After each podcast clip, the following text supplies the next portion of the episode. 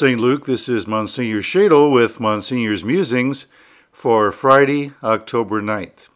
want to thank our sponsor for today, John Crisp. John is a commercial real estate person with Cushman and Wakefield. And if you have some commercial real estate needs or inquiries, give John Crisp a call 317 590 7444. 317 590 7444. We thank Cushman and Wakefield and parishioner John Crisp for their continued support of all communications here at St. Luke Parish. Uh, I mentioned on Tuesday about this great new movie about the rosary priest, Father Patrick Peyton. Uh, Father Peyton is the one that, among other things, formed that phrase, the family that prays together stays together.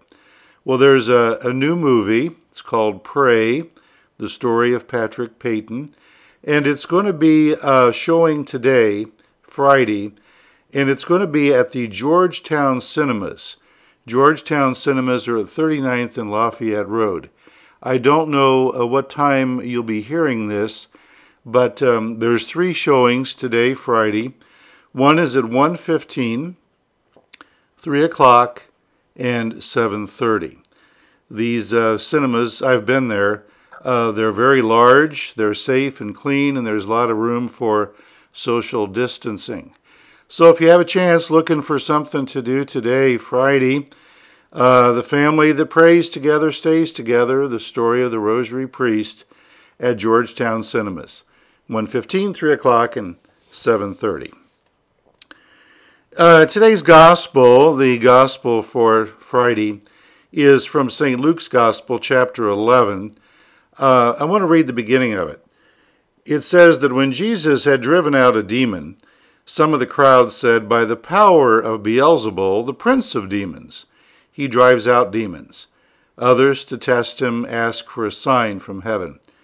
But he knew their thoughts and said to them, Every kingdom divided against itself will be laid waste, and house will fall against house.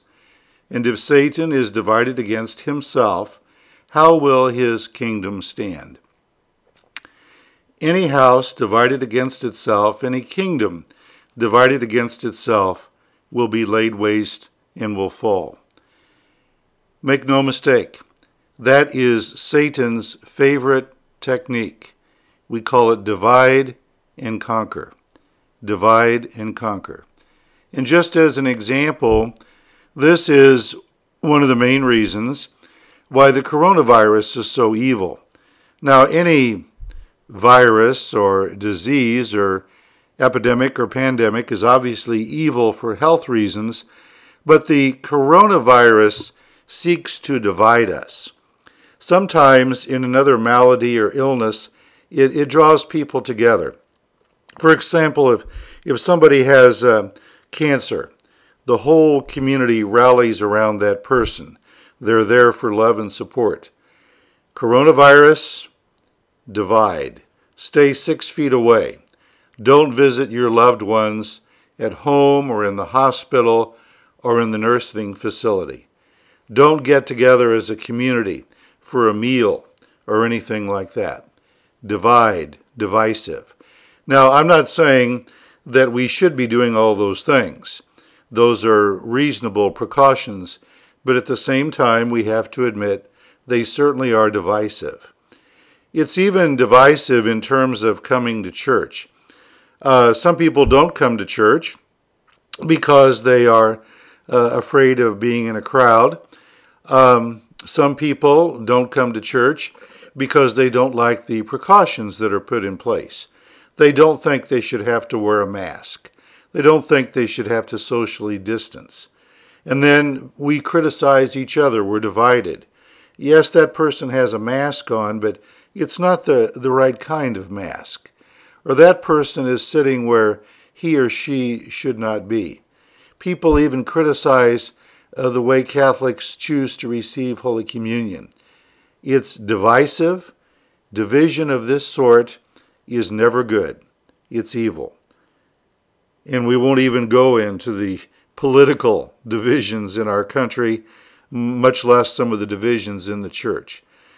Now, my point is not to criticize precautions of, in this case, coronavirus, but it is to say that Satan's favorite technique is to divide people, to separate us. Whatever we can do in any arena, let's avoid that. That's the trick of Satan. Let's continue to trust in the providence which so far has never failed us. May Almighty God bless you all, the Father and the Son and the Holy Spirit. Amen.